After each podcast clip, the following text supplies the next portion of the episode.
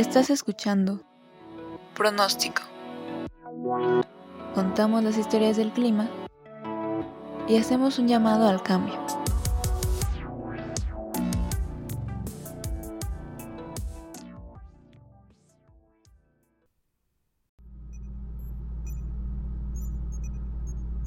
Aún para el año 1956, los datos para conocer a ciencia cierta la concentración del principal gas de efecto invernadero eran insuficientes, pues no se contaba con los instrumentos de medición necesarios.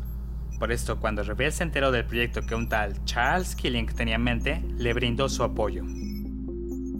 Killing había estado trabajando años antes en un sistema para la medición del CO2, pero el proyecto que ahora emprendería era mucho más ambicioso. Él quería conocer las concentraciones reales de ese gas en la atmósfera, lo cual era especialmente complejo, ya que tenía que encontrar lugares en donde la quema de combustibles fósiles no alterara las mediciones. Para eso buscaba instalar medidores lejos de cualquier interacción humana. Hue así como consiguió la financiación para dos estaciones en sitios donde era poco probable que hubiera este tipo de perturbaciones. La Antártida y Hawái. Por primera vez en la historia se tenían mediciones continuas del CO2 en la atmósfera. Cuando Killing analizó los datos, se percató que seguían un ciclo natural en el hemisferio norte, donde sus concentraciones son máximas en el invierno y mínimas durante la primavera y el verano.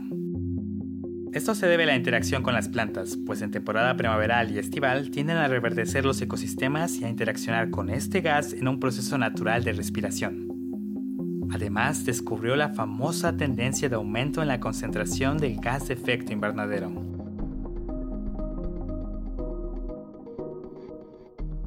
Todo fue de maravilla los primeros dos años. Sin embargo, el presupuesto que demandaba el mantenimiento de ambas estaciones era muy elevado, por lo que se redujo enormemente la financiación a su proyecto. Como consecuencia, la estación de la Antártida tuvo que ser desmantelada en el año de 1960 Además, los equipos de la estación hawaiana sufrieron algunos daños y pasaron varios meses en lo que Killing y sus colaboradores consiguieron el dinero para que fuera reparado. No hot water, no toilets, no lights, but Whitey's on the moon. I wonder why he's up in me. Because Whitey's on the moon. We choose to go to the moon in this decade and do the other things. Not because they are easy, but because they are hard. Three, two, one. Zero. All engine running. Liftoff.